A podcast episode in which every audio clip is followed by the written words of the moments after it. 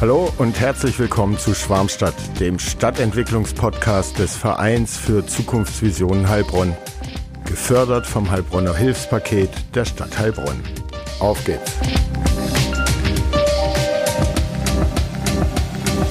Herzlich willkommen zu Schwarmstadt, dem Stadtentwicklungspodcast aus Heilbronn. Heute zu Gast Jan Fries, Leiter des Amtes, wir haben gerade schon über die Begrifflichkeiten gesprochen, des Amtes für Liegenschaften und Stadterneuerung. Herzlich willkommen, schön, dass du dir Zeit genommen hast, Jan. Danke, dass ich da sein darf. Ja, natürlich, ähm, weil nämlich das Amt für Liegenschaften und Stadterneuerung am Ende äh, wahrscheinlich viel mehr tun kann für so eine Schwarmstadtentwicklung, kreative Stadtentwicklung, visionäre Stadtentwicklung, als sich aufs erste Hören hin vermuten lässt. Ist das so? Siehst du das auch so? Äh, ganz bestimmt äh, ist es, steckt da mehr drin, als man auf den ersten Blick äh, in dem Wort Amt für Liegenschaften und Stadterneuerung vielleicht vermuten kann. Also Liegenschaften ist ja so die, das Klassische, was man darunter versteht. Also die Stadt hat Flächen, Grundstücke. Wir kaufen, verkaufen Flächen. Das ist unsere Aufgabe mit. Ähm, wir verwalten auch die Flächen, deswegen also den, den Besitz der Stadt, das Eigentum, das Vermögen der Stadt verwalten wir an der Stelle auch. Da muss sich jemand drum kümmern. Und das, der zweite Baustein bei uns im Namen Stadterneuerung, ähm, da steckt die größere Einflussmöglichkeit noch mit drin, weil das diese ganzen Dinge, die wir im Amt tun können, ähm, schon bündelt. Also es geht ja immer um Stadtentwicklung, geht es ja immer auch Flächenverfügbarkeiten, mhm. ähm, Ansiedlungspolitik, Flächenmanagement, Grundstückspolitik äh, der größte Hebel oder mit der größte Hebel neben dem Planungsrecht ist das Eigentum an den Flächen. Wer hat die Flächen? Wer hat Zugriff auf die Flächen? Äh, wenn man es negativ konnotiert, so die Bodenspekulation, die ja in großen Städten stattfindet, wie kann man da äh, mit umgehen, was wir in Heilbronn erfreulicherweise so nicht haben. Also ganz viel, viel bunter Mix an Themen, in die unser Amt sich mit einbringen kann. Und Stadtentwicklung ist ja kein Thema, was einer alleine macht. Da sind ja ganz, ganz viele Akteure, die da mitwirken. Und wir haben schon auch die Rolle und dürfen die Rolle haben, Dinge zu vernetzen. Mhm. Über diesen Themenkreis, der, der, viel breiter ist, als es das Wort auf erstmal erwarten lässt. Ähm, ich stelle dir die äh, lockeren Einstiegsfragen zu Heilbronn jetzt mal, bevor ich äh, dann weiter auf äh, Inhalte deines Textes eingehe und was mich jetzt noch mal so ein bisschen überrascht hat, als ich, als ich den gelesen habe. Aber zunächst, ähm, was ist denn das Spannendste, was in Heilbronn passiert ist, seit du von der Buga zur Stadt gegangen bist? Du warst vorher bei der Buga ähm, und äh, bist dann rüber zur Stadt, eben, oder genauso wie der Oliver Töllner, der war auch schon hier. Genau. Ähm, also genau, was ist das Spannendste für dich, was hier in Heilbronn passiert ist, seit du bei der Stadt bist? Das ist jetzt fast gemein, weil es ist so viel passiert schon in der Zeit, wieder nach der Bundesgartenschau. Äh, immer das Spannendste rauszufinden, aber da die Frage ja so ist, sicherlich die Entwicklung mit dem größten äh, Einfluss in die Stadt in den nächsten Jahren ist der Zuschlag für den KI-Park in, in den Steineckern, den Heilbronn mit dem Konsortium erhalten hat. Also sicherlich die, die Entscheidung, die den meisten Einfluss in der Stadt da seid ihr als das, ja. Amt für Liegenschaften äh, ja wahrscheinlich auch mit involviert äh, in den Entstehungsprozess und so weiter und so Wir fort. Wir durften, äh, und das wirklich durften sehr ernst gemeint, ein Privileg, das begleiten äh, zu dürfen und auch die Bewerbungsphase begleiten konnten. Weil es auch da wieder um Fläche auch mitgeht und auch Inhalte, wie generiert man, mit wem spricht man, wen kann man zusammenbringen, an wen kann man noch denken, damit so Projekte fliegen. Und da hat Heilbronn ja bewiesen, was es leisten kann, mhm. was es hier für Know-how in der Stadt gibt mit den ganzen vielen Akteuren, die da sich eingebracht haben. Und wir durften einen Baustein dazu beitragen und dürfen das. Und das ist eine ganz tolle Aufgabe. Ja. War diese Bewerbung irgendwie so das, das Ding, was als Role Model für die Zukunft hier in Heilbronn eigentlich herhalten muss, weil ja da wirklich Kräfte gebündelt wurden, äh, unterschiedlichste Akteure, die auch alle ihre eigenen Interessen irgendwo haben, zusammen saßen und dann hat man Ne, jetzt auch mit der Entwicklung des Bildungscampus TUM da, Fraunhofer da etc. pp, was ja vor acht Jahren zum Beispiel noch nicht der Fall war. Die TUM kam vor fünf Jahren, glaube ich, 2018 her. Fraunhofer mhm. weiß ich jetzt nicht genau. Aber dann hat man mal so tatsächlich gesehen, wow, was für eine Kompetenz hier in der Stadt äh, sitzt. Ähm, wie viel Kreativität, wie viel Know-how im Bewerbung und Antragsschreiben, wie viel Weitsicht, wie viel Vernetzungsfähigkeit, um ja auch wirtschaftliche Partner aus der Region Stuttgart oder Rhein-Neckar äh, für die Idee, den Park hier in Heilbronn anzusiedeln, äh, gewinnen konnte. Und dass das nochmal, vielleicht nochmal ein, nicht Augenöffner, ich glaube, da hat die Buga viel gemacht und der Bildungscampus an sich, aber ja nochmal so ein nächstes Level, was geschafft werden kann mit all der schon dagewesenen, aber auch neu dazugekommenen Kompetenz hier in der Stadt? Also äh, uneingeschränkt ja. Ich, äh, auch wenn unser Oberbürgermeister, er formuliert es ja auch, so äh, wie auch die andere Region auf Heilbronn geguckt haben, ja, sie haben Finanzmittel und Fläche. Aber das ist ja nicht der Grund, warum Heilbronn den Zuschlag bekommen hat, sondern weil hier die Kompetenz, die von dir gerade angesprochen worden ist, nämlich da ist. Und ich glaube, das ist ein Beispiel von vielen in der Zukunft, wo man sieht, was für eine Kraft hier in der Region steckt und was hier alles geleistet werden kann, welche Institute hier sind, welche Hochschulen, welche klugen Köpfe hier in Heilbronn sich beschäftigen und mit absolutem großen Engagement dahinterher sind, jeder Einzelne die Stadt voranzubringen, hier, äh, ich sag mal, tolle Projekte zu entwickeln. Mhm. Und das hat die Bewerbung gezeigt. Also was da in praktisch über Weihnachten, über die Weihnachtstage an, an Inhalt entstanden ist in dieses Bewerbungspapier, das ist Wahnsinn, wenn man das guckt. Und auch wenn man jetzt guckt, einige Zeit später, wie dieses Thema durch die Decke geht, äh, bundesweit. Und Heilbronn ist da jetzt mit führend, oder ja, weltweit. Weltweit, ja, ja. weltweit. Und Heilbronn ist führend mit äh, da dabei und am Puls der Zeit. Das ist dieser Entwicklung geschuldet. Und da ist natürlich nicht der Campus mit seinen Instituten, aber auch die Stadt. Und wie wird gewohnt, wie entwickelt sich Stadt, das wirkt alles zusammen. Und wenn man diese ganzen Entwicklungen anguckt und 15 Jahre zurückguckt, war ja all dieses nicht da. Mhm. Also es ist äh, praktisch exponentielles Wachstum, wenn man 15 Jahre weiterspinnt, was daraus noch werden wird aus diesen Ideen, diesem äh, diesem ja, Humus an äh, Grundlage für gute Ideen hier in der Stadt mit, mit all diesen Vernetzungen, die ja auch wachsen, die stattfinden. Ich glaube, da steckt noch Wahnsinnspotenzial in diesen ganzen Samen, die jetzt schon gesät sind, die schon da sind, aber auch die, die noch kommen werden. Ja. Wie würdest du denn, ähm, ich erkläre es immer kurz, weil es vielleicht so abseitig wird, äh, unbekannte Flugobjekte sind ja jetzt auch nichts Neues mehr in der Welt. Ähm, äh, heißt, wir könnten Besuch bekommen. Wie würdest du denn Heilbronn im Außerirdischen erklären? Als einen wunderbaren, dynamischen Platz, wo äh, auch Aliens mit schrägen Ideen, die gut sind, äh, andere finden, die sagen, coole Idee, lass uns das probieren und dies dann einfach machen, anstatt zu denken, äh, wir finden jetzt Probleme, warum es nicht geht, sondern sagen, hey, auch ein Alien findet hier seinen Platz und gehört zur Stadtgesellschaft gleichberechtigt dazu wie alle anderen auch. Ja. Mhm. Welches Wort beschreibt Heilbronn deiner Meinung nach am besten? Liebenswert. Und was ist dein Lieblingsort hier in der Stadt? Äh, der Platz rund um den Floßhafen. Mhm. Am liebsten in der Abendsonne.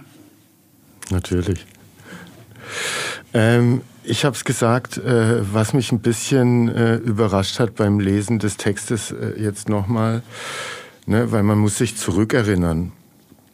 Ähm, wie viel städtebaulich, du hast dich in dem Text ja auf die Innenstadt konzentriert, äh, Innenstädte, schreibst du, aber ist ja auch logisch, es sind das Herz einer Stadt, sind das, wo man meistens äh, eine Stadt äh, als erstes äh, sieht. Ne? Entweder kommt man am Bahnhof an, der meistens in der Innenstadt ist, da hält man sich auf, ähm, da kann man einkaufen gehen, Gastronomien etc nutzen. Und in Innenstädten zeigen sich aber auch gesellschaftliche Entwicklungen, seien es Missentwicklungen oder fortschrittliche Entwicklungen, ja dann auch nochmal konzentriert. So. Ähm, was da alles, du hast jetzt die letzten 14, 15 Jahre besprochen, wenn man 25 Jahre vielleicht zu, zurückgeht, äh, wie anders die Stadt ausgesehen hat. Ne? Die Stadtbahn gab es nicht. Ähm, die Experimenta gab es nicht, die Kunsthalle Vogelmann gab es nicht. Es gab diese Brücken auf die Insel, auf der die Experimenta steht, nicht. Die Erweiterung der Experimenta gab es logischerweise auch nicht. Alles, was in den letzten zehn Jahren mit Bildungscampus und Buga passiert ist, das ist ja viel, viel ja. präsenter. Ähm, der Verkehrsknoten Mannheimer Straße, Schäufelenstraße wurde irgendwie zusammengefasst dass, oder neu geordnet, dass diese Residenz da am Bollwerksturm als Wohnquartier entwickelt werden konnte. Äh, die obere und untere Neckarstraße wurde äh, ähm, einfach zur Flaniermeile umgebaut und die Innenstadt äh, für die Bürger auch äh, so näher an den Neckar rangezogen. Ähm, vor 20 Jahren durften noch Autos äh, da am Götzenturm längs mhm. fahren. Ne, das hat man alles gar nicht mehr so präsent, auch wenn es heißt, so Innenstädte ne, durch on Erstarken des Onlinehandels und so weiter sind unter Druck und müssen multifunktional sein, ein Erlebnisraum. Kultur muss stattfinden.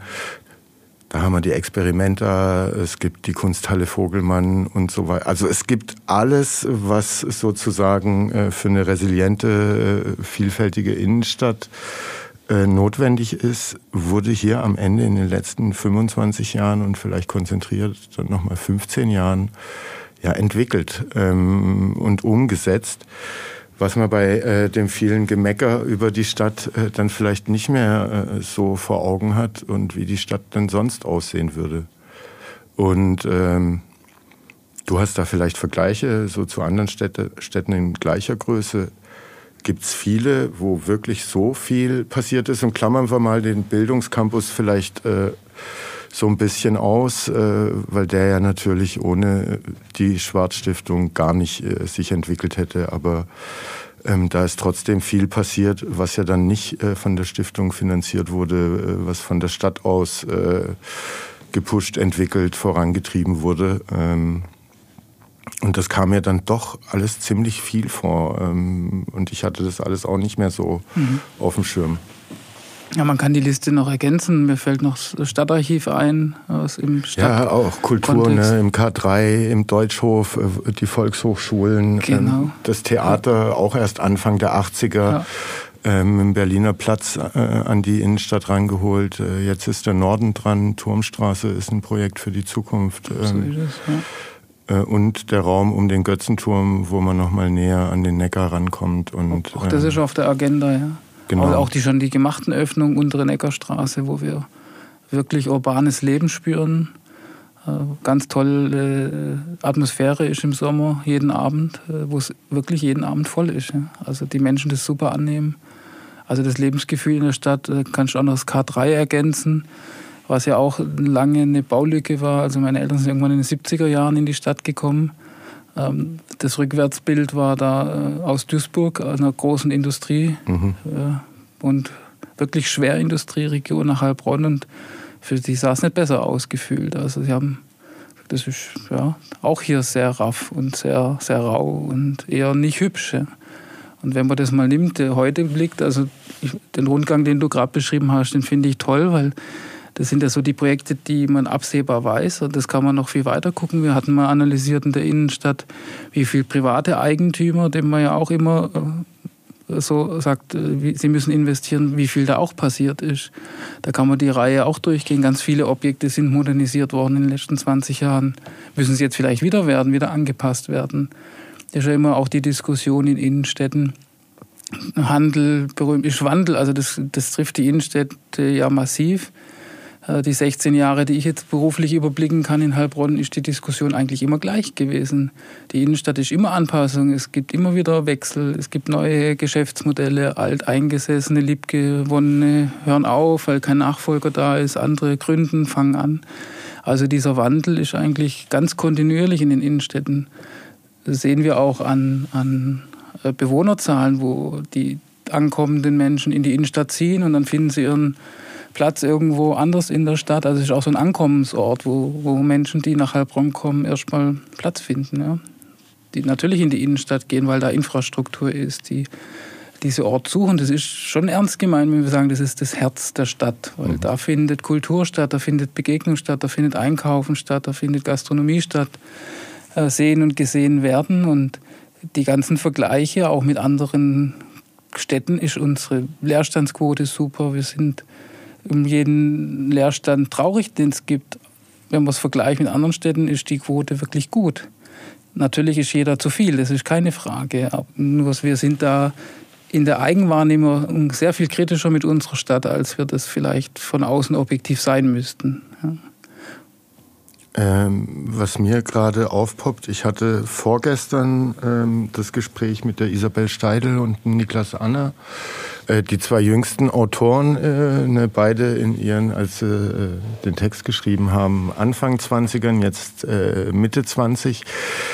Äh, und was wir hatten und was so ein bisschen aufgefallen ist, was vielleicht tatsächlich nochmal pushen könnte, um besser hier anzukommen und auch mitzubekommen, was dann in der Stadt passiert, ist so ein Platz, den es in anderen äh, Städten mit Studenten gibt, äh, zentral in der Innenstadt, wo man eigentlich weiß, ohne groß noch jemand kennen zu müssen, freitags und samstags ab 18 Uhr muss ich dahin. Da sind junge Leute, da bekomme ich mit, wo es WG-Zimmer frei wird, äh, wo es äh, einen Stud Studentenjob gibt, wo die beste Party jetzt am Wochenende ist und lernen Leute kennen. Ähm, dass man als Stadt, ne, es gibt auch Städte, da gibt es so Beispiele, so ein Deal zwischen Stadt und den Studenten, dass die Studenten den Raum übergeben bekommen äh, für eine bestimmte Zeit am Wochenende. Und Auflage ist aber Besenrein zurückgeben, äh, sozusagen. Und äh, das funktioniert da. Und ist sowas in Heilbronn möglich? Weil Plätze fallen mir sofort eine Handvoll, zwei Handvoll ein, wo so ein Ort sein könnte, theoretisch. So Orte äh, wird es sicherlich geben. Also ich glaube, das wird auch was, wenn man die, die Campusentwicklung anguckt, zehn Jahre ist ja kurz. Also das, Menschen kommen studieren, also das ganze studentische Leben in der Stadt noch sichtbarer werden zu lassen. Ich glaube, das ist ganz wichtig, auch diesen Anlaufpunkt zu finden, einen guten Ort zu finden, auch wo es vielleicht nicht ganz so, ich sag mal, Hochglanz ist und wo man ein bisschen äh, mal auch eine Party hat, äh, was zum Studentenleben ja dazugehört. Also so ein Ort, und da glaube ich, ist die Innenstadt ein sehr wertvoller Ort, äh, wo sowas auch stattfinden soll, dass sich nämlich das auch äh, sichtbar werden lässt für die anderen und Befruchteten. Man sich Austausch kennenlernt, trifft und Ideen entwickelt. Also wir waren vor zwei Jahren bei, bei der Weltausstellung, war ein so ein Pavillon, der hatte das Motto, äh, treff, äh, gute Dinge entstehen, weil Menschen sich treffen. Und äh, wenn Menschen sich treffen, entstehen Ideen, die dann äh, gute Dinge bewirken. Und solche Orte braucht es in der Stadt. Ja. Und braucht man in Heilbronn aber vielleicht ein bisschen mehr äh, Kuration und muss das kur kuratieren von Stadt aus, weil die Studentenschaft hier, also es gibt nicht die Geisteswissenschaft, nicht die Sozialwissenschaft, nicht die kreativen Studiengänge, wo man vielleicht erstmal vermutet, das sind dann vielleicht Leute, die sich Räume vielleicht eher äh, nehmen ähm, und das organisch passiert, dass äh, die sich einen Ort ausgucken und da dann einfach sind oder auch Projekte starten. Ähm, weil wenn man jetzt ja auch die Umfrage äh, gelesen hat, äh, hat auch die DHBW, glaube ich, gemacht, äh, kam in der Stimme unter Studenten, wie zufrieden sie mit äh, dem Studienort Heilbronn sind und was da noch fehlt. Ähm, gerade die weichen Standortfaktoren, ne, wenn es um Atmosphäre geht, äh, ja, Treffpunkte, Versammlungsorte, äh, ist da schon noch Luft nach oben und der Wunsch wurde so von der Studentenschaft äh, geäußert. Ähm, und äh, ja, da frage ich mich, kann man da, muss man da sich zumindest überlegen, proaktiv als Stadt da äh, auf den Campus zuzugehen, auf die jungen Leute und zu sagen, hey, schaut euch die Neckartreppe an oder den Deutschhof oder äh, an der Allee den Platz vor der Kunsthalle, ähm, den Experimenterplatz theoretisch geht es auch oder am Götzenturm ähm, oder gegenüber das Neckarufer, das leider tagsüber im Schatten liegt, mhm. aber Orte gibt es ja en masse, die irgendwie eine Atmosphäre haben, die innerstädtisch sind, die groß genug sind, dass da ja, sich getroffen werden kann. Also erstmal verstehe ich alle unsere öffentlichen Räume so, dass sie genau dafür da sind, dass man sich äh, treffen kann. Und die, die Beispiele sind ja wirklich tolle Orte, gerade an, im Bereich Obere Neckarstraße, da an den Treppen sitzen. Äh, das ist ein schöner Ort, zum einfach sich, sich treffen. Ähm, ich glaube, Studierende kriegt man jetzt ja auch, auch da wieder, diese zehn Jahre sind kurz für, für mein Empfinden. Auch mit der TU München, die ja nochmal grundständigere Studiengänge anbietet, kommen ja nochmal andere äh, Formen von Studierende in die Stadt, als wenn ich mein duales Studium habe und drei Monate hier bin, drei Monate arbeiten bin. Ich glaube, das wird auch nochmal ein anderes Studentenleben in der Stadt erzeugen, wenn ich wirklich drei, vier Jahre hier konstant studiere und äh, mich um mal vielleicht ein Praktikum bemühe, aber sonst in der Stadt bin. Äh, ob das kuratiert werden muss, das weiß ich nicht. Oder nicht proaktiv so, äh, so, ein bisschen angeschubst äh, zumindest. Also begleitet, wenn Initiativen sind, und das machen die Kollegen, so wie ich das übersehen kann, weil Kultur und ist ja nochmal ein anderer Bereich bei uns im Haus, wo jetzt nicht bei mir mit im Amt verortet ist. Soweit ich das wahrnehme, gibt es da viel Austausch. Auch zum Sport gibt viele Sportinitiativen, Vereine vernetzen, die ja auch so, also das ist jetzt aber wirklich nur ein Hören aus Terminen, dass Vereine sich schwer tun mit Studierenden, weil die Studierenden so eng getaktet sind und mhm. so viel Studierarbeit leisten, dass sie fast keine Zeit mehr haben, im Sportverein zu sein, mhm. weil, weil das auch äh, Teil der Wahrheit ist, dass halt sehr ernst studiert wird. Und, ähm, aber ich glaube, da ist einfach auch die Vielzahl der unterschiedlichen Menschen, die in der Stadt aktiv sind, werden solche weicheren Faktoren beflügeln. Mhm. Bin ich ganz sicher. Ja. Es gibt ja jetzt auch einen Wettbewerb, den die Wirtschaftsförderung, glaube ich, mit, äh, ne, was Lehrstände angeht, dass für so die besten Ideen da, sei es ein Mentoring, eine Mietsubvention, äh, temporär äh, solche Leistungen äh, sozusagen in Aussicht stehen. Seid ihr da als Liegenschaftsamt auch mit dran beteiligt gewesen? Ähm, habt ihr irgendwelche derartigen Flächen äh, auch im Besitz in der Innenstadt? Also die Inselspitze gehört wahrscheinlich der Stadt. Äh, die ne? gehört jetzt, der Stadt, ja. Ist jetzt keine Handelsfläche in dem Sinn. Aber gibt es da noch weitere Räume, die nicht Open Air sind, äh, wo ihr drauf Einfluss oder Zugriff hättet?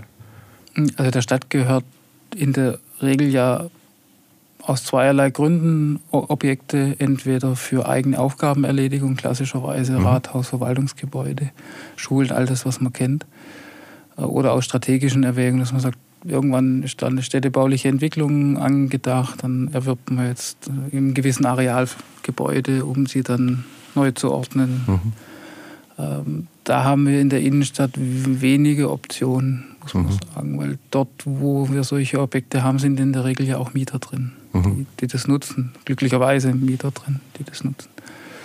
Ähm, aber wir unterstützen natürlich dort, wo wir können. Wir sind ja, gehören ja auch zum gleichen Dezernat beim ersten Bürgermeister, dem Herrn Diebkin, ist ja Wirtschaft bei ihm direkt mhm. angedockt und wir sind als Amt auch in seinem Verantwortungsbereich.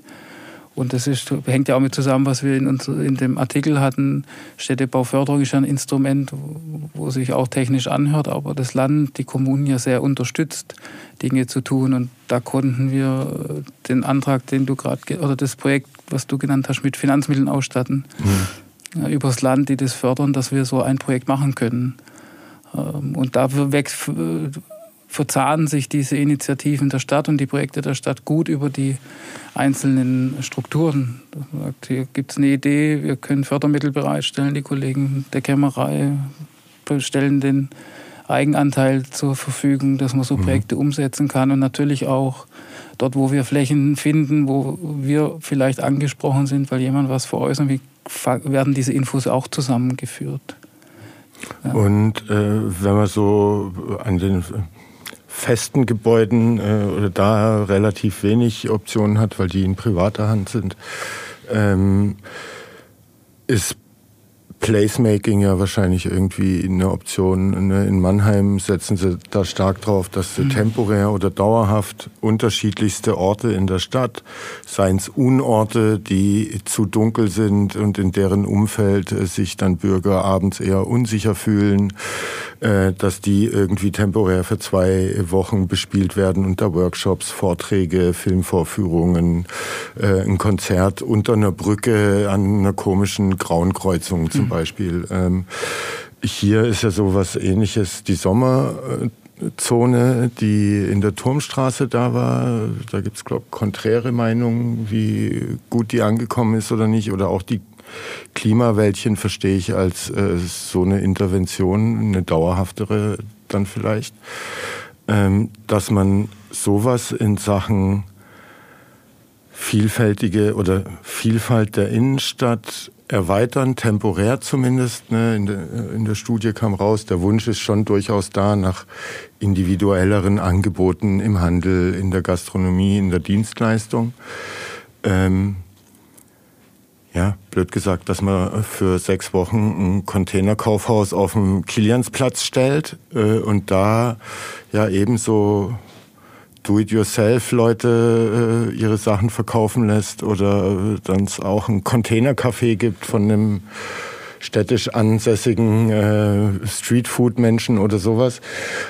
Also, dass man mit äh, solchen Konzepten arbeitet, da werdet ihr auch involviert, oder? Als Amt? Muss man mit euch sprechen, wenn man auf dem Kiliansplatz Container aufstellen will? Da müsste man mit uns nicht reden. Das mhm. ein, also wenn man die Zuständigkeitsordnung der Stadt nimmt, ist das eine öffentliche Fläche. Und rein formal wäre das eine Sondernutzung, die wäre beim Amt für Straßenwesen zu, zu holen. Die wird sicherlich ein Veranstalter auch kriegen, wenn er sagt, er hätte jetzt Lust mal am Wochenende da einen Innovationsmarkt zu machen und mhm. habe hier ein paar coole Container und da gibt es äh, ein tolles Angebot als Event auch äh, die Bespielung, was Feste angeht, was Events angeht, ist ja in, in der Hand der HMG in vielen Teilen, auch der Kollegen des Schulkultur- und Sportamts, die machen Kulturevents. Also gibt es ja eine Reihe von Akteuren, die äh, Kultur- oder Eventprogramm in der Innenstadt bieten, Vereine, Sportveranstaltungen, was es alles gibt. Mhm.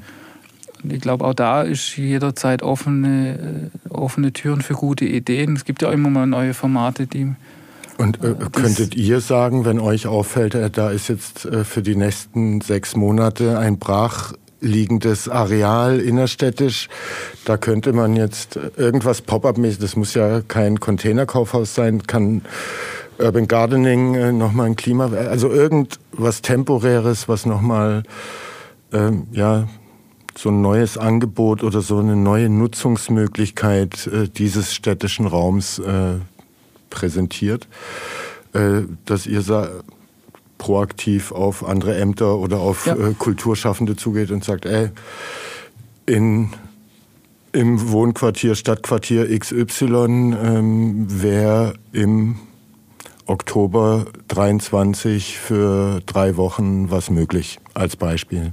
Also gibt es verschiedene eine, eine Handlungsstränge, die da auch zusammenlaufen wir sind in das Wort Stadterneuerung bei uns heißt ja auch Durchführung von städtebaulichen Erneuerungsmaßnahmen. Und es geht wirklich sehr Hand in Hand in der Stadt. Also die, gerade die Sommerzone, das Beispiel, oder Turmstraße. Da wart ihr mit beteiligt. Äh, inhaltlich ist das von unseren Kollegen vom Grünflächenamt mhm. gekommen, aber es ist eingebettet in das Thema äh, Stadtsanierung der Innenstadt. Also auch was Finanzierung angeht, was gemeinsamen Austausch angeht, sind ja auch die Kollegen vom, vom Amt für Straßenwesen dabei. Äh, da gibt es, technisch heißt es Arbeitsgruppe Sanierung, wo die ganzen Ämter, die befasst sind mit mhm. Themen in der Innenstadt, gebündelt sind in dieser Zeit der Durchführung solcher Maßnahmen, um eben die Kräfte zu bündeln, sagen, hier gibt es gute Ideen, das wollen wir baulich tun. Gibt es eine Intervention wie die Sommerzone?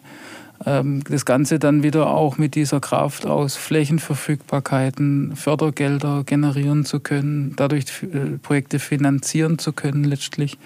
Ähm, aber auch den, den Gemeinderat, äh, der ja letztlich die Maßnahmenkonzepte vorab auch beschließt, sagt, wir wollen hier Sanierung durchführen. Da gibt es ganz formale Dinge wie vorbereitende Untersuchungen und stellt fest, man will, muss was tun, weil gewisse Dinge nicht mehr funktional sind. Haben wir mit dem Masterplan Innenstadt, der ja beim Herrn Diebgen entstanden ist und den der Herr Nesti betreut, wo man ja auch diese Bündelung tut, wo ist was zu tun, wo gibt es welche Akteure, konnten das übersetzen in das Technische, was man braucht, eine vorbereitende Untersuchung, haben dann den Gemeinderat überzeugen können, dass man in der Innenstadt tätig wird, äh, Sanierungsgebiet beantragt, Fördermittel beantragt und Ausstattung kriegt, was der Stadt gelungen ist. Also diese Konzepte, die man mit breiter Bürgerbeteiligung, mit breiter Expertenbeteiligung erarbeitet, dann konkret vom Papier in Verwaltungshandeln zu kriegen, in Beschlüsse zu kriegen, um solche Projekte tun zu können. Da funktioniert die Stadt, die Zusammenarbeit wunderbar gut. Mhm.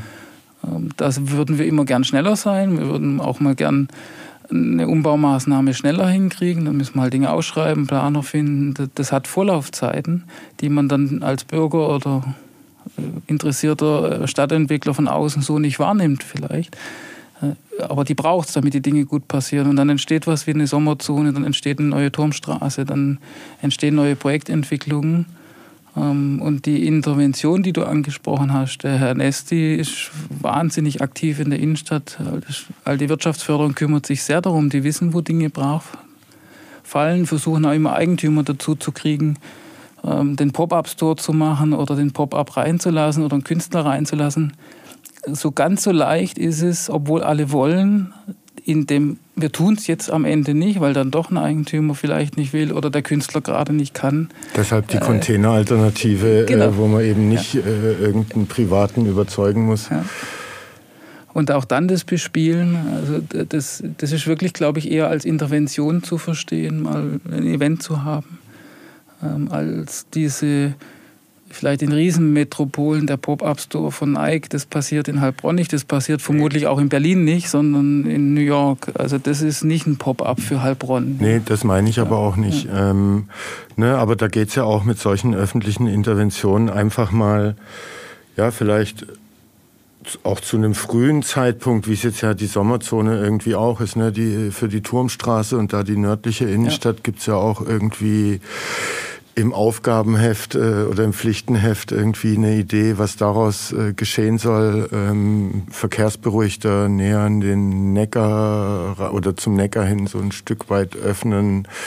Ähm, ich weiß nicht, was kannst du gleich äh, noch erzählen, was da geplant ist.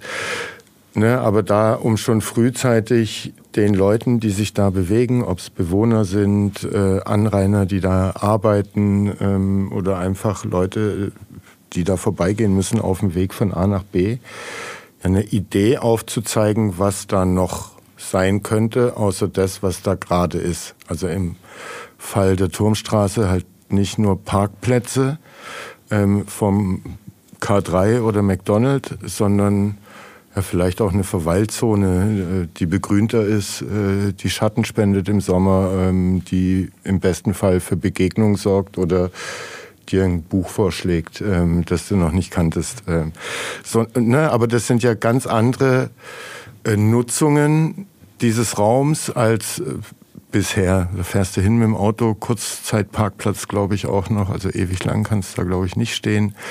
Ähm, richtig schön ist die Ecke auch nicht. Du hast halt die riesen weiße Wand vom K3, 50er Jahre Barock, Fastfood-Restaurant, äh, also Ne, und solche Interventionen machen Vorstellungen auf.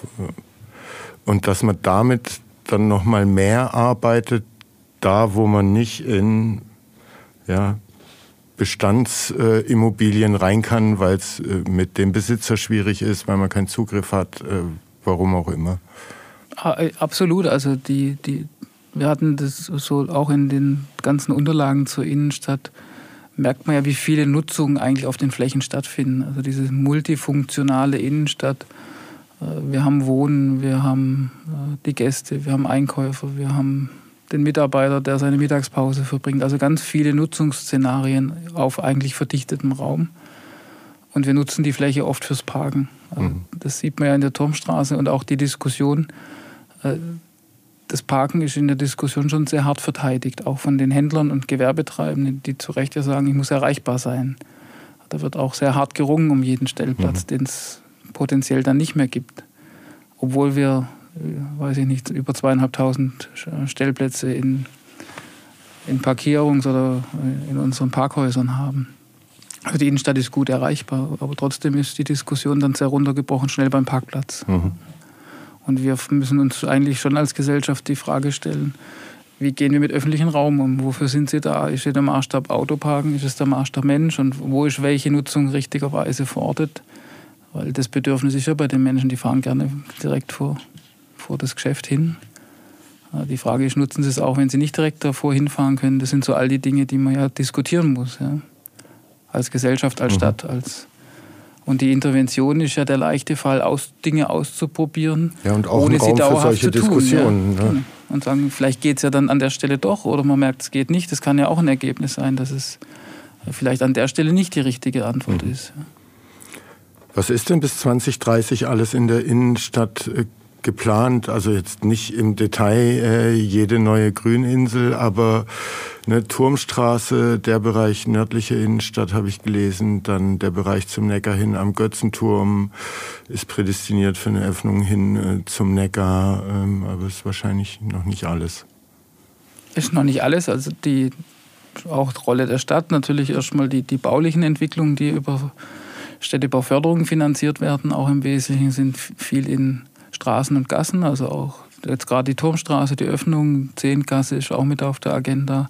Perspektivisch die Loderstraße, also die ähm, auch Innenhöfe ist immer so eine Diskussion, die berühmten Gassen, die es ja. Ist das auch so ein bisschen gibt. mit Blick auf äh, kleineren, individuelleren Einzelhandel? Weil noch gibt es da ja in diesen Gassen, Nebenstraßen durchaus Einzelhandelsflächen. Genau.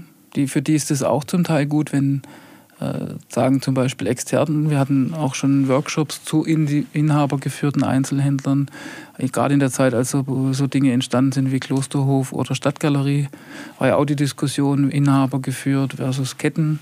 Äh, zu dem Zeitpunkt hat Heilbronn sehr gut abgeschnitten im Vergleich, sehr viele inhabergeführte Geschäfte auch damals in der Lammgasse so viele kleine Boutiquen, die sehr nachgefragt waren, die heute dann wieder um, ausgezogen sind. Also auch da ist ein Wandel spürbar, die dann zum Teil in die Kirchbrunnenstraße gegangen sind. Also man merkt immer Wanderungsbewegungen von diesen Geschäften. Ähm, und denen tut es manchmal auch gut, Sichtbarkeit zu haben, neben einer Anfahrbarkeit. Mhm. Die, die Kunden müssen aber trotzdem kommen. Also auch da merkt man so Dinge wie da ist vielleicht ein Ladengeschäft mal günstiger, dann kann sich das jemand, der startet, äh, besser leisten. Der ist dann sehr erfolgreich und auf einmal ziehen die Mieten an. Also diese Effekte gibt es ja durchaus. Mhm. und da, da ist schon viel Wandel drin, wenn man guckt, wenn man so eine interaktive Karte hätte, wäre das ganz, fände ich spannend, mal zu sehen, was passiert denn in so einer Stadt in e-, Echtzeit über Jahre hinweg, mhm. wer zieht von wo nach wo. Und Jetzt könnte man mit dem ganzen KI und der IT-Kompetenz, die hier in der Stadt ist, doch so was, eine. Datensammlung starten. Dass man sehen kann, wie sind Wanderungsbewegungen, wo in, äh, entsteht was. Also Aber erzähl mal weiter, da äh, Turmstraße, nördliche Innenstadt äh, mit den Gassen und so weiter, was ihr Also da, da passiert ganz viel im, im öffentlichen Raum. Hm. Das ist so der Grundsatz ja auch dieser Förderprogramme öffentlicher Raum. Wir haben äh, ein paar äh, so, so immer Schlüsselimmobilien, wo man sagt, da soll auch mal eine Projektentwicklung stattfinden können. An der Nikolaikirche gibt es ein Objekt, ähm, wo eine Entwicklung also auch baulich passieren soll und im Sinne einer ja, auch vielleicht Intervention genannt, dass man sagt, da gezielt mal Neubau, dass man mhm. da auch äh, Impuls gibt. Das wissen wir auch von Studien über das Land und Begleitung über viele Jahre, dass die Fördergelder, die durch Städtebauförderung, durch Kommunen investiert oder Gelder, die investiert werden, auch private Folgeinvestitionen auslösen. Ähm, der Faktor ist 1 zu 8, ein Fördereuro Immer noch auch. gibt 8 Euro private mhm. Investitionen. Äh, wenn man an so Gelände denkt wie Neckarbogen und die Investition ist dort sogar höher. Mhm. Wenn man sieht, was dort investiert wird und an privaten Hochbauinvestitionen kommt. Also das passiert dann schon.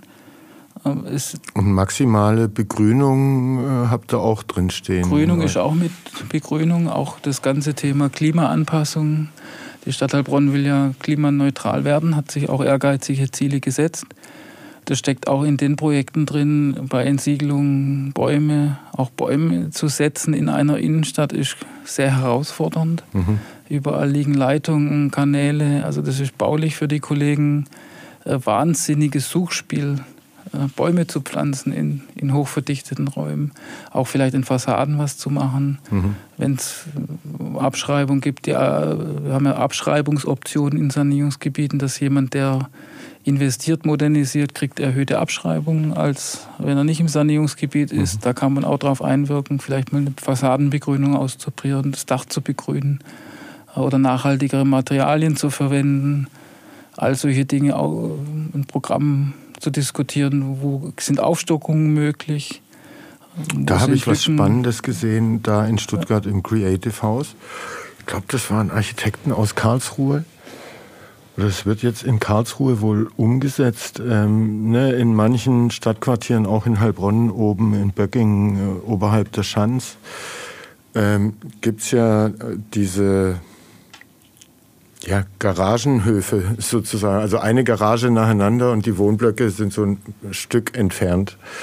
Ähm, und die haben auf diese einstöckigen Garagen haben die Wohnungen draufgesetzt und miteinander verbunden und so sozusagen neuen Wohnraum geschaffen und verdichtet, wo es eigentlich äh, erstmal nicht vorstellbar war. Da kann ich noch, also wenn es interessiert, kann ich da nochmal nachgucken. Das fand ich ziemlich spannend. Ja.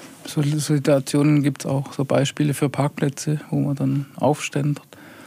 Ähm, in, in dem Kontext ist die Stadt auch aktiv. Mhm. Äh, unsere Kollegen vom Planungs- und Baurechtsamt, die haben ein Baulückenkataster erstellt vor einiger Zeit, wo man wirklich identifiziert hat im gesamten Stadtgebiet, wo gibt es Flächen, wo Baurecht theoretisch da ist, aber kein Gebäude draufsteht. Mhm. Also Planungsrecht schon der Bauherr. Oder aber das wären dann solche Flächen für temporäre Intervention, bis man äh, eine Idee hat bei der Stadt, was man da bauen könnte, will. Zum Beispiel, wenn da einer eine. Wo muss Idee man da hin? Zum Baurechtsamt? Nee, die, die das sind tendenziell erstmal, also das kann man online einsehen sogar. Mhm. Also bei uns, wir haben ja das GIS-System, man kann mhm. das Baulückenkataster sich anzeigen lassen. Da sieht man Flächen, die eigentlich planungsrechtlich bebaubar wären, aber nicht bebaut sind. Mhm. Das hat vermutlich manchmal auch ganz handfeste Gründe. Wenn jetzt ein Omnibusverkäufer vor seinem Haus Omnibusse parkt, dann ähm, hat es für sein Geschäftsfeld schon Sinn, dass da kein Haus steht, sondern der Omnibus. Mhm. Aber es gibt auch einfach Gründe, Vielleicht, weil der Eigentümer nicht dazugekommen ist, eine Erbengemeinschaft da ist, kann, man sich ganz viel ausdenken oder gibt es ganz viele Lebenssachverhalte, warum Flächen, die bebaut sein könnten, es nicht sind. Und das sind alles dann aber nicht zwingend Flächen, die der Stadt gehören, sondern die genau, sind das in, in, im, im, überwiegenden Teil Privatflächen. Privat. Mhm. Und da sind wir jetzt auch wieder da, auch wie Kommune funktioniert, auch mit Land. Das Land hat ein Förderprogramm aufgelegt, gerade für so Baulücken, die zu aktivieren, weil ja auch im Land es wichtig ist, Flächenverbrauch zu reduzieren. Da kriegen wir jetzt ab, ab Mai einen Flächenmanager, nennt sich das, auch gefördert, der sich dann bei uns darum kümmert, praktisch hinter jeder dieser Baulücke zu recherchieren, dahinter herzugehen, zu gucken, warum ist es nicht bebaut, mhm. könnte man es bebauen, muss man jemanden finden im Privatmarkt, der es kaufen soll? Gibt es irgendeine andere Option, mhm. äh, um eben auch äh, in Bestandsquartieren dort zu verdichten, wo es eigentlich leicht machbar wäre, aber es Und da hat die Stadt wahrscheinlich auch schon geschaut bei den Baulücken, ob es da interessante Grundstücke gäbe, die für die Stadt spannend wären. Ja, da, also darum geht es wirklich rauszufinden, auch die Leute zu mit ihnen zu sprechen, ins Gespräch kommen, was kann man tun, woran hängt es, äh, um so Flächen verfügbar zu machen, weil das geht ja um Wohnraum, es geht um Gewerbeflächen. Äh, und wir haben eine, zum Glück eine gute Nachfrage in Heilbronn nach allen Flächen. Also es ist mhm. Wahnsinn, was auch Unternehmen in Heilbronn an Fläche nachfragen, die man schlicht nicht bedienen kann, weil so viel Fläche gar nicht da ist. Wenn ihr da an die nördliche Innenstadt rangeht mit den Turmstraße, Seitengassen etc., äh, spielt äh, da auch der Berliner Platz äh, eine Rolle? Dass der nochmal, äh, wie auch immer, anders hervorgehoben wird, umgestaltet wird. Ich finde immer, das ist auch so ein Platz mit Potenzial. Wir haben mal vor, äh, vor ein paar Jahren am Tag der offenen Tür des Theaters ähm, abends eine Party im Theater veranstaltet und dieser Berliner Platz war halt einfach belebt. Ähm, ne, und dann standen da Blumen um diesen Brunnen herum, Wasser äh, mhm. irgendwie äh, hat gesprenkelt, die Kinder sind da lang gerannt. Das Theater hatte logischerweise am Tag der offenen Tür draußen irgendwie bestuhlt und Aktion noch. Und der Platz hatte plötzlich, war wirklich voller Leben und ein schöner Platz, obwohl er eigentlich von grauem Beton umgeben ist. So eine, das äh, Theater ist kein altes historisches Gebäude. Das K3 äh, ist jetzt auch, äh, äh, weiß ich nicht, architektonisch äh, kein, äh, kein weiter Wurf äh, geworden. Äh, dann hast du ja diese 50er, 60er Jahre Wohnbauten drumherum. Siehst auch noch das Fastfood-Restaurant. Also jetzt auf den ersten Blick auch so ein Platz, da läuft man schnell drüber und verweilt da nicht. Mit aber echt großem Potenzial, so, ne? Und hatte Oliver Töllner gesagt, äh, also großer Platz mit viel Stein oder Asphalt, erhitzt sich im Sommer ja dann auch. Also da hat es diesen Brunnen, aber wenn man da noch ein bisschen begrünt mhm. und temporär vielleicht so ein bisschen was macht wie auf der Neckarbühne, wo man immer wieder Kulturprogramm oder in dem auf der Neckarbühne waren es dann Winzer, glaube ich, hingeholt hat, die ihre Weine ausgeschenkt haben. Sowas am Berliner Platz oben macht, hat auf jeden Fall am Tag der offenen Tür vom Theater wunderbar funktioniert. Ja, und das ist ja auch, also für Kinder ist das toll mit dem Brunnen. Äh, da gibt es genügend Sitzmöglichkeiten. Das wäre auch ein Platz für Studenten, theoretisch. Theoretisch, klar. Ähm, aber habt ihr den da, wenn es um die nördliche Innenstadt äh, geht, auch auf dem Schirm, dass man den nochmal anders inszenieren oder ins Bewusstsein der Heilbronner bringen könnte? Also perspektivisch sind ja, also das ist ja eben ein, eigentlich ein kontinuierlicher Erneuerungsprozess, wo man schon versucht, die die Achsen zu betonen, quasi von Neckar zur Allee. Mhm. Und auch dort, früher gab es Grünfläch, äh, vom Grünflächenamt auch ein Konzept zu grüne Finger, dass man diese, was in der Lothorstraße ja schon in Teilen realisiert ist, wenn man guckt, die, von der Unterneckarstraße bis zur Kreuzung, mhm. dieser erste Bereich. Und da ist auch irgendwann der Schluss in die äh, Allee gedacht. Also mhm. es gibt Ideen im Arbeitsprogramm, geht es jetzt quasi von der Turmstraße runter Richtung Lothorstraße und dann auch in die Gassen. Das mhm. sind die nächsten Schritte.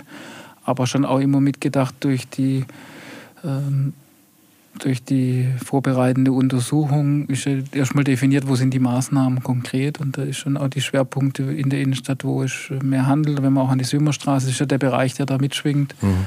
Ähm, dass da eher auch Wohnnutzung stärker präferiert stattfindet, wenn man mhm. Richtung Fleinerstraße dann wieder kommt, mehr, mehr der Einzelhandel, ähm, und da ist der Berliner Platz schon auch irgendwo mit, mit, mit drin. Mhm. Ja. Und wie wollt ihr den, äh, die Stadt zum Neckar hin rund um den Götzenturm äh, äh noch weiter öffnen? Was kann man da machen? Außer viele Krokusse äh, äh, pflanzen, was ja jetzt da passiert ist, ähm, ne, dass man am alten Neckar da einfach nochmal ein florales, äh, weites Stück der Oliver Töllner wird sicher berichtet haben von den Überlegungen, die es ja gibt Richtung Ober- Reneckerstraße, dort die. Nee, da haben wir gar nicht so, so, so richtig. Ich habe jetzt in deinem Text eben gelesen. Ähm, die, also gerade die Öffnung dort Im Aufgabenheft steht die Öffnung der Innenstadt weiter zum Neckar hin und dass eben rund um Götzenturm der Raum, der Ort prädestiniert dafür ist. Genau, der ganze Bereich von Marahaus quasi bis davor ist mhm. so äh, in der Vision auch unseres Oberbürgermeisters da die Stadt auch zu öffnen, was man ja begonnen hat mit all den Flächen, die ja schon zugänglich sind. Und da ist ja eher noch diese äh, Fußgängerzone und die große Mauer. Man kommt eigentlich nicht runter. Da ist schon die Vision da, äh, weitere Plätze zu schaffen. Mhm. Ja. Bis 2030 im besten Fall? Im besten Fall, ja. ja. ja. Okay. Was mich noch äh, interessiert hat, ne, wenn es um Räume geht für kreative junge Unternehmen ähm, und die Innenstadt da vielleicht so der Stadt selber begrenzte Möglichkeiten bietet, weil viele Immobilien in privater Hand sind und man dann halt eben nicht so den Einfluss drauf hat, äh, als würden sie einem selber gehören. Ähm, Aufsicht, was ist denn mit dem Hafen? Dem Gewerbegebiet sozusagen zwischen Kohlekraftwerk und ähm, Salzstraße, ne, wo ja noch auch viel Industrie da ist, aber wahrscheinlich auch nicht für ewig, dass äh, alles voll genutzt wird, äh, Gebäude mit Industriescham. Ähm, und das zweite Gebiet, äh, so die werden ja wahrscheinlich auch nicht ewig in Heilbronn bleiben, äh, ist das ganze Knorr-Areal. Hm. Vielleicht äh, bevor noch ein Satz zu den Eigentümern, wenn ich darf. Mhm. Ja, klar. Vielleicht auch noch eine Lanze brechen für die Eigentümer in der Innenstadt. Äh, es gibt schon viele Eigentümer, die sich auch sehr bemühen um eine gute Nutzung. Und das sind dann aber Heilbronner wahrscheinlich. Also Heilbronner, ja. also mir fallen ein paar Beispiele ein, die ich jetzt vielleicht nicht nennen will hier heute, aber die sich sehr aktiv und sehr mit sehr großem Engagement einsetzen mhm. für ihre Immobilien, für die Innenstadt bewusst vielleicht auch mal auf eine Rendite verzichten, weil sie sagen, ich baue jetzt hochwertig um, damit mir dieser oder jener Nutzer dann auch äh, auf die Jahre, also mhm. vieles, was gut ist in der Innenstadt, kommt durch Engagement privater Dritter, die mhm. äh, mit viel Herzblut auch da an die Sachen rangehen und mit viel Engagement das tun, auch schnell tun und äh, ich glaube mit äh, kurzem Weg dann auch Dinge mhm. machen, damit sie Nutzer nach Heilbronn bringen. Also ich glaube auch, es gibt einen großen Unterschied zwischen Heilbronner äh, Immobilienbesitzern und irgendwelchen Konsortien, die in Frankfurt, Schleswig-Holstein oder äh, im Ausland äh, sitzen und die wirklich nur auf die Zahlen schauen und keinen Bezug zu Heilbronn haben und denen es im Prinzip egal ist, äh, was die Stadtentwicklung hier macht. So, da, Mir war nur wichtig, weil man immer gerne ja, ja. da sagt, da gibt es Leute, die sich vielleicht oder nur nach den Zahlen gucken. Es gibt viele, die sich sehr engagieren, auch Bauträger und Bauherren, die natürlich Geld verdienen müssen. Das sonst funktioniert aber kein Geschäftsmodell, aber sehr engagiert die Projekte vorantreiben. Mhm. Auch da gibt es viele in Heilbronn, die, die gute Dinge machen. Also viele dieser Beispiele, die wir hatten, funktionieren auch nur, weil private Bauherren engagiert ihre Stadt mhm. voranbringen wollen. Ja. Und das haben wir zum Glück viele. Das, das freut mich. Ja. Äh, dann zurück Hafen und Knorr. Also guckt man da drauf, ne? bei Knorr weiß man ja oder hört man zumindest so, irgendwie werden eher Stellen abgebaut. als nicht. das ist ein Riesenareal mitten in der Stadt. Also Knorr bin ich persönlich jetzt nicht involviert. In, so was ich mitkriege, ist ein wichtig, wichtiger Arbeitgeber für die Stadt Heilbronn, dem wir alle wünschen, dass er hier in Heilbronn weiter produziert mhm. Äh, und den Standort gut nutzt. Also das ist, glaube ich, wichtig für auch ja so ein bisschen auch mit der Stadtgeschichte sehr ja, verwoben, ja. Äh, wo auch sehr intensiv ja auch die politische Vertretung da guckt, zu unterstützen, dass der Standort erhalten bleibt in, in dem Konzerngefüge. eben auch, ja genau, in dem Konzerngefüge mittlerweile drin. Ähm, und da ist die Verbindung äh, oder die Bindung zur Stadt vielleicht auch nicht mehr so ausgeprägt, wie sie äh, vor, vor dieser Zeit äh, war in diesem Konzerngefüge. Und Hafen ist was da, äh, das auch zu unserem Aufgabenportfolio im Amt gehört. Also die, der Hafen ist mit bei uns im Amt verortet. Also wir kümmern uns auch um die. Und der wird ja zum Betrieb Teil schon kreativ genutzt. Ähm, ne, es gibt das Hip Island, es gibt äh, Bukowski, äh, dann in der Verlängerung ist die Kletterarena und das E-Werk als Veranstaltungsort. Und äh, ja, Lingner, die Agentur, hat jetzt äh, da auch ein hochwertiges äh, Virtual Studio oder ja, ein, ein physisches Hallen, Studio ja. für virtuelle Produktionen so irgendwie äh, hingesetzt. Also da, da ist ja schon äh, Kreativwirtschaft zum Beispiel oder ein äh, Orte der Vergnügung ne, mit Bukowski, äh, Hip Island, ähm, das ist ja alles schon da. Ich habe keine Ahnung, wie sehr jedes Gebäude da noch industriell oder in der Dienstleistung genutzt wird, die da ursprünglich mal war. Aber es ist ja auch grundsätzlich ein großes Areal. Die Start-up-Landschaft bewegt sich äh, da drauf zu, mit dem Zukunftspark Wohlgelegen, der da sich ausbreitet und äh, tendenziell die Entwicklung auch noch weitergeht. Also wird der Hafen irgendwie ja auch eine Transformation in Teilen zumindest äh, wahrscheinlich irgendwann. Da schlägt nochmal ein anderes Herz bei mir in der Brust, weil eben das das Thema Hafen auch bei uns mit verortet ist. Und äh, wir haben jetzt gerade die letzten Jahre auch versucht, den Hafen nochmal zu positionieren. Wir sind in Heilbronn, haben den größten Umschlag, was, also Schiffsumschlag am Neckar findet in Heilbronn statt, gerade in dem von dir angesprochenen Hafengebiet. Mhm. Äh, für viele, glaube ich, sehr unsichtbar, weil du sagst, ja, was ist so in den Hallen drin? Man sieht es gar nicht. Also wir haben vier Millionen Tonnen Umschlag in Heilbronn. Äh, findet gerade in diesen Hallen, an diesen mhm. Bereichen alles statt. Äh, wir haben mit Hafenbahn und äh, Straßenanbindung diese Trimodalität, also heißt drei Verkehrsträger, Wasserstraße, Schiene, gut miteinander vernetzt, sehr nahtlos ins Industriegebiet. Also mhm. wir verstehen den Hafen schon und so ist unser Leitspruch das trimodale Rückgrat für die äh, Wirtschaft der Region Heilbronn-Franken. Also weil mhm. Logistik, weil Umschlag, weil Mehrwertdienste, das ist viel, viel mehr, was dort passiert. Ganz viel Vorfertigung für große Unternehmen, die die Logistiker schon mit abbilden, gewisse Autoscheiben, die da gelagert werden. der Logistiker schon Teil der Produktionskette ist und mhm. nicht nur in, in, Anführungszeichen nur die Waren von A nach B transportiert. Das alles findet in, im Hafengebiet statt.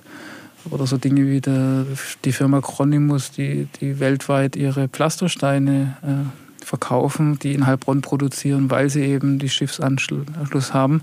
Deswegen ist einerseits dieses Heranrücken von anderen Nutzungen, Umnutzungen, Hip Island, absolut richtig, dass es in der Stadt gibt, auch in Bukowski, äh, dass es auch einen Ort gibt, wo man laut sein kann. Deswegen ist ja sowas wie Bukowski, weil man da vielleicht lauter sein konnte bislang als an anderen Orten.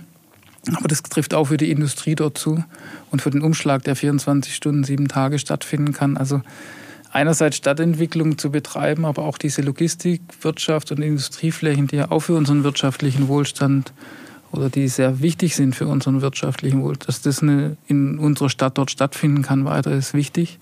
Auch eine Hafenbahn ist wichtig. Wir haben das Containerterminal dort in dem Kontext, was jetzt äh, wöchentliche Seeverbindungen, Zugverbindungen an die Seehäfen hat. Also dein Karton mit, weiß ich nicht, 100 Büchern Schwarmstadt kannst du dort abgeben und dann wird es in alle Welt verschifft, verfahren, verflogen.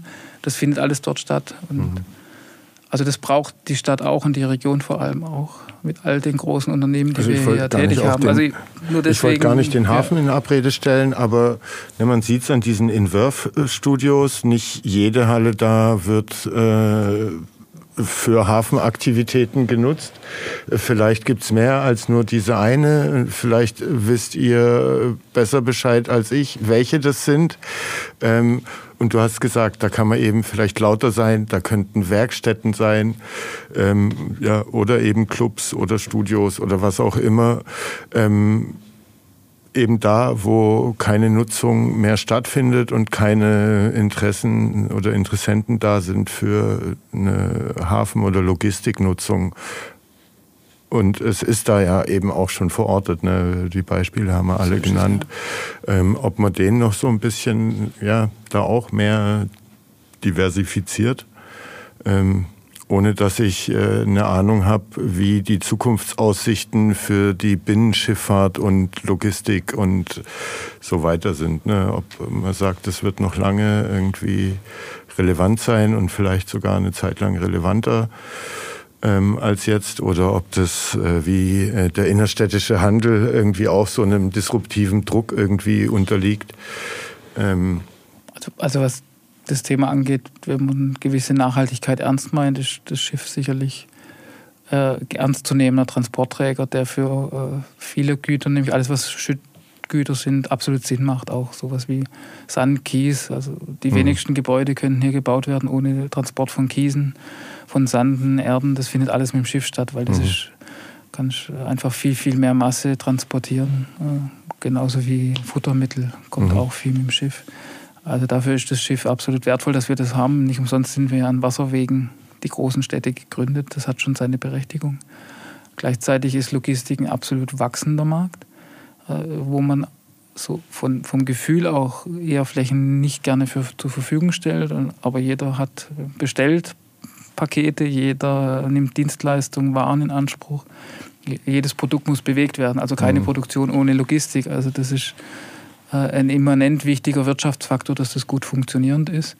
Und gleichzeitig gibt es da immer auch so einen Raum für so eine Nutzung. Also das zieht ja auch an, so ein bisschen die rauere Atmosphäre des Hafens hat ja auch einen gewissen Charme dort. Also da wollte ich auch drauf raus, es wird tun, eine ja. Zielgruppe geben, ja. für die das ein attraktives Gebiet wäre, sich da anzusiedeln, auch wenn man jetzt keine Schiffe beladen will. Ähm, Absolut, also das, das merkt man ja, eine gewisse gewisse Nutzung, gewisse Kreativität ist in einem Neubau nicht gut untergebracht. Da mhm. braucht es eher, ich sag mal, andere Orte. Ja. Und da hat der Hafen in Zukunft ein bisschen Potenzial oder verstehe ich dich da richtig, dass eher die Hafenaktivitäten und die Logistikaktivitäten da vielleicht zunehmen und tendenziell dann die leerstehenden Lagerhallen ähm, ja, von solchen Unternehmen. Äh, also da gibt es einen ganz sind. großen Bedarf nach Lagerhaltung, mhm. Lager, den gibt es. Das schließt ja das andere trotzdem nicht aus, dass man für ein Jahr irgendwie mit einem Eigentümer eine Einigung gefunden wird für eine Kreativlösung. Oder mhm. Also auszuschließen ist es nicht. Wir merken nur, Wir sind auch die Einheit, die Gewerbeanfragen kriegt, die Kollegen. Wir haben hunderte Hektar im Jahr Nachfrage nach Flächen. Und die Logistiker suchen nicht nur bei uns, aber bundesweit riesige Flächen, die eigentlich nicht ein. Stadtkreis wie Heilbronn gar nicht leisten kann. Mal 30 Hektar für irgendeinen Logistikpark. Völlig undenkbar bei uns, mhm. weil das Thema Logistik, Wertschöpfung, Transport für den Wirtschaftskreislauf wichtig ist. Auch eine kleine Lanze für die Logistik an der Stelle. Ja, ja, ja absolut, absolut. Ähm, was wäre denn, na, gucken wir mal über 2030 hinaus, äh, zehn Jahre vielleicht, so eine Vision von dir für die Heilbronner Innenstadt? Was sollte dann da sein, was jetzt noch nicht da ist? Wie sollte die Innenstadt aussehen? Wie viele Autos fahren da dann noch oder sollten da fahren dürfen oder nicht? Ähm, wie viel Kreativität ist äh, da noch mit drin? Was ist aus dem Wollhaus passiert? Also das Wandelhaus ist ganz bestimmt, oder in, in, dem Wunschbild auf jeden Fall der, der Attraktor ist das Wort, was wir da in, in, für gefunden haben, für die Innenstadt, keine Frage. Und die Zeichen stehen ja sehr positiv, dass es da eine Lösung gibt. Ähm, und die Innenstadt generell, wenn ich wüsste, was dann dort sein müsste, das wäre wär ich, glaube ich, sehr gefragt, äh, diese Antworten irgendwem zu geben. Äh, das weiß ich nicht. Äh, wir stellen uns die Frage aber ganz oft, was wären das, wenn wir auf einer sagen wir, weißen Blatt Papier, was müsste denn dorthin kommen an Nutzung, die diese Nutzung ist? Und die Frage ist, glaube der heilige Gral für die Innenstädte. Wenn man sie gut beantwortet, und ich glaube, Heilbronn wird sie für sich gut beantworten, da bin ich mir sicher, auch mit den ganzen Entwicklungen, die wir ja so skizziert haben, die stattfinden, dass die äh, Innenstadt auch in zehn Jahren eine gut funktionierende Innenstadt sein wird. Da bin ich auch sicher. Dass die ganzen Entwicklungen, die man mit dem Campus, mit KI, mit äh, den, den, guten wirtschaftlichen Perspektiven, die die Region generell hat, dass wir das auch noch mehr wieder in der Innenstadt sehen, dass gewisse Gründungen auch aus den ganzen Kreativen stattfinden, dass das mehr sichtbar wird. Ähm, dass es neue Geschäftsideen gibt für die Innenstadt, bin ich auch sicher, dass äh, die Wettbewerbe den einen oder anderen hervorbringen, der eine coole Idee hat, die zündet. Da bin, bin ich sehr optimistisch. Also ich für meinen Teil habe ein sehr positives Gefühl zu der Stadt und auch zu der Innenstadt. Und sie wird auch dann diskutiert werden, haben wir den richtigen den Besatz. Aber sie wird ein lebendiger Ort bleiben für mich war so das Beispiel in Corona-Zeiten, in Lockdowns, erster Lockdown, alles geschlossen.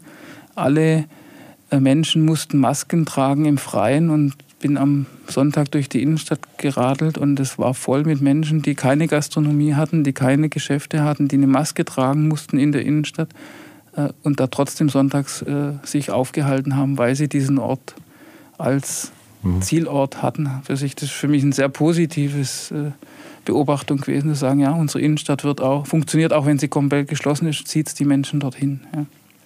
Und meinst du, ähm, das ist noch ein bisschen ein anderes Thema, aber was ich auch immer wieder so ein bisschen rausgehört habe, ist einmal, was die jungen Leute angeht, aber auch die Kreativen, dass da der Wunsch da wäre, in so relevanten Stadtentwicklungsprozessen früher und mehr auf Augenhöhe eingebunden zu werden. Ne, auch ganz viele Maßnahmen zielen ja am Ende auf junge Leute ab, die hier in Heilbronn passieren. Es soll ein lebendiger Studentenort werden, junge Startups anziehen. Also da sind dann bestimmt auch mal 60-Jährige dabei, äh, äh, aber ja, wahrscheinlich eher die 20- bis 40-Jährigen oder die 20- bis 30-Jährigen.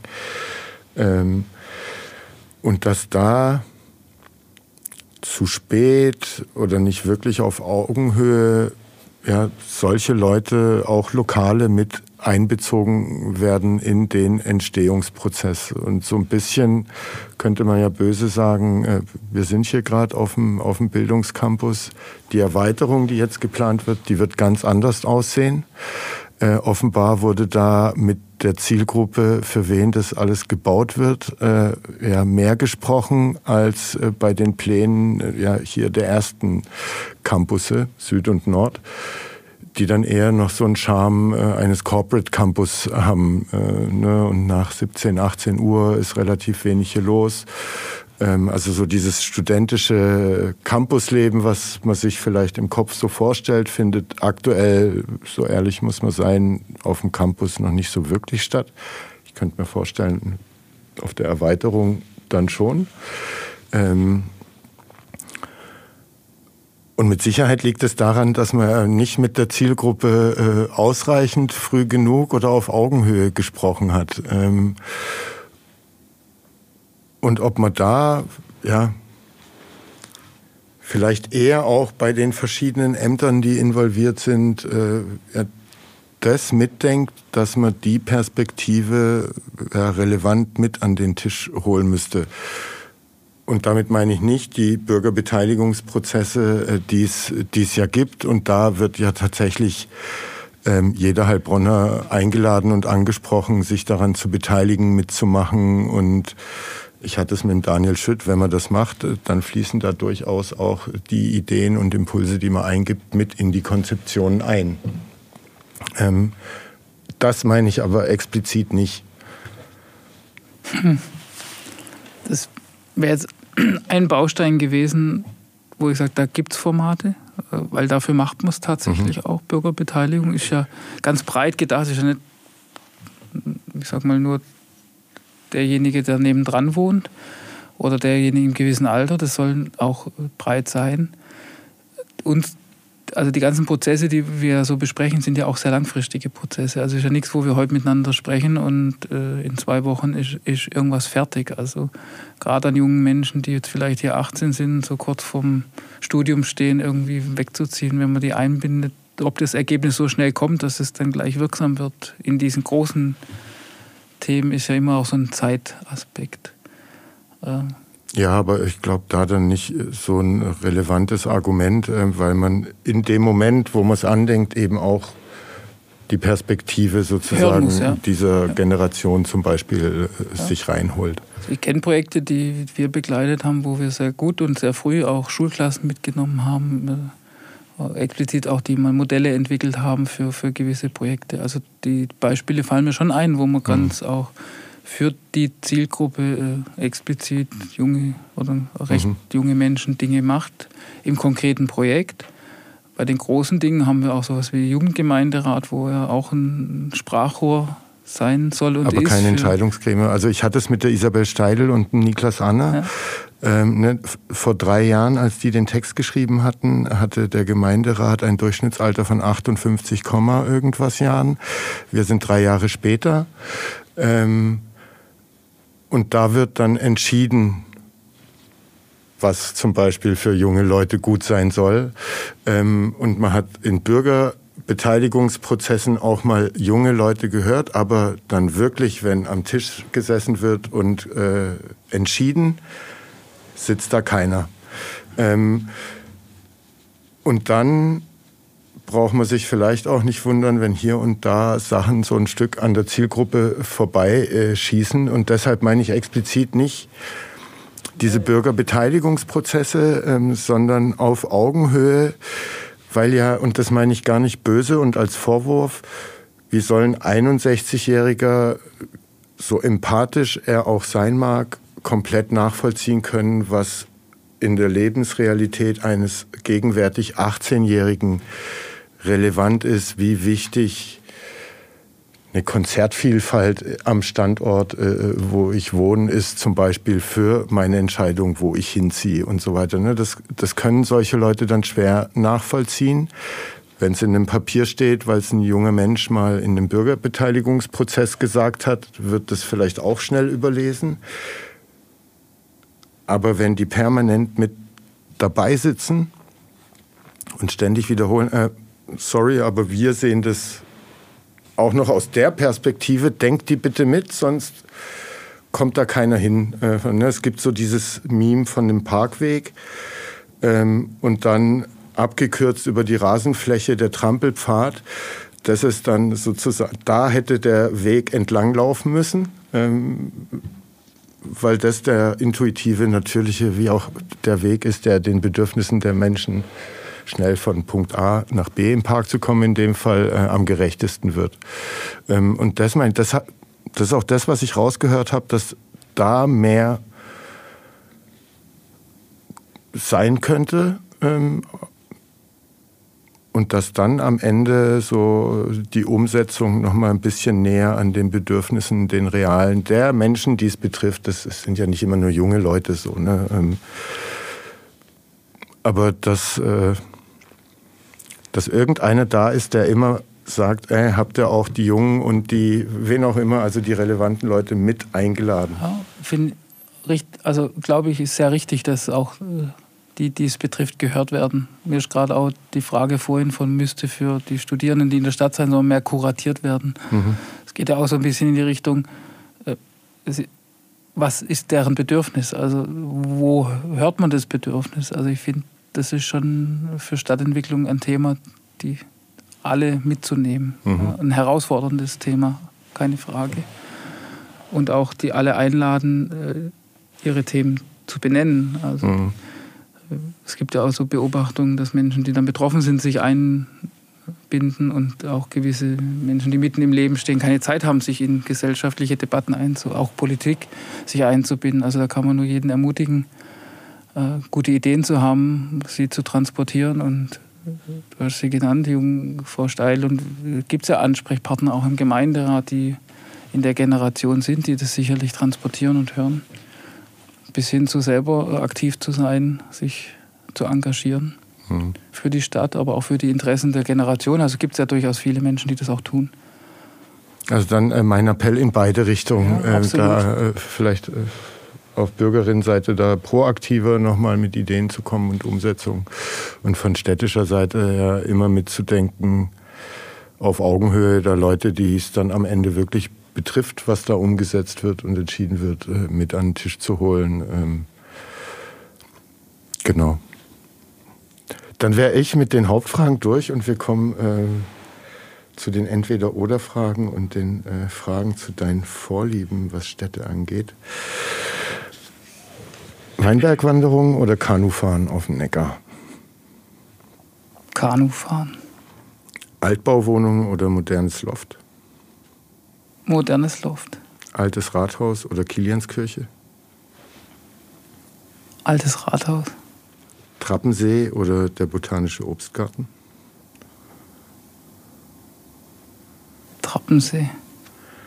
Streetfood oder Sterneküche? Streetfood.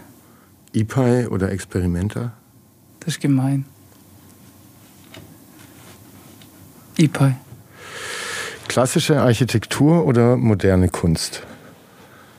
Klassische Architektur. Public Transportation oder individuelle Mobilität? Individuelle Mobilität. Cashspätzle oder Maultaschen? Maultaschen. Trollinger oder Riesling? Riesling. Historische Stadtteile oder moderne Viertel? Historische Stadtteile. Was ist deine Lieblingsstadt und warum? Und klammern wir Heilbronn aus? San Francisco tatsächlich dann als zweites. Mhm. Ähm, was sind die drei wichtigsten Kriterien, die eine Stadt lebenswert machen? Die Menschen, ähm, das eigene Umfeld und natürlich das Angebot, was es. In welcher Stadt, in der du zu Gast warst, hast du die freundlichsten Bewohner angetroffen? Jetzt muss ich überlegen. In Köln an Karneval. Ja, ich hätte es eher an, an Kanada gedacht. Da waren wir letztes Jahr. Da waren die, also Stadt, deswegen ist mir die Stadt schwer gefallen, aber die Menschen waren dort so unfassbar hilfsbereit und freundlich, dass ich jetzt eher das abwandeln würde mhm. sagen, in Kanada sehr, sehr freundliche Menschen. Und was sind deine Lieblingsorte in einer Stadt? Da, wo Leben ist. Mhm. Da, wo was los ist. Ähm, ja, da, wo der Puls ist. Auch vielleicht gerne Innenstädte, wo ähm, ja, viel zu gucken ist. Mhm. Was sind die größten Stärken Heilbronns?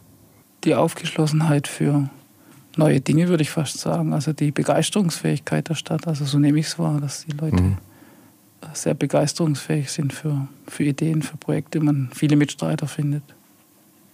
Welche Veränderungen würdest du hier in Heilbronn gerne sehen? Den Weg so weitergehen. Die Richtung ist, glaube ich, richtig eingeschlagen. Ähm, die Stadt, äh, auch die, dass die Heilbronner ihre Stadt äh, wertschätzen und das auch nach außen tragen, das hat sich ja auch sehr, sehr gewandelt. Dass man mit Stolz aus Heilbronn kommt, das finde ich schön. Mhm. Und auf dem Weg gerne weitergehen. Wo in Heilbronn gehst du am liebsten aus? In der Innenstadt tatsächlich. Was ist die beste Bar in der Innenstadt? Das ist schwierig, weil Bars haben noch Potenzial. Ich finde, es fehlt so eine Bar, die zwischen äh, Club und Bar so ein, so ein Mischding ist, wo auch unsere Zielgruppe stattfindet. Das könnte man in äh, temporären Container Club Bar mal ausprobieren. So, äh, in welchem Heilbronner Stadtteil würdest du gern leben? Tatsächlich, mittlerweile würde ich sagen, ich würde irgendwo in der Innenstadt wohnen. Mhm. Und zum Abschluss, äh, was macht Heilbronn äh, für dich äh, zu einem besonderen Ort? Ich komme aus Heilbronn. Also Heilbronn ist so für mich wirklich Heimat. Also auch wenn ich in Untergruppenbach wohne, ist Heilbronn, wenn ich sage, wo bist du zu Hause? Ist das Hast du unseren OB gar nicht wählen dürfen? Nee. Jan, vielen Dank. Sehr gerne. War sehr interessant. Ja. Schön, dass du dir Zeit genommen hast. Gerne. Tschüss. Ciao.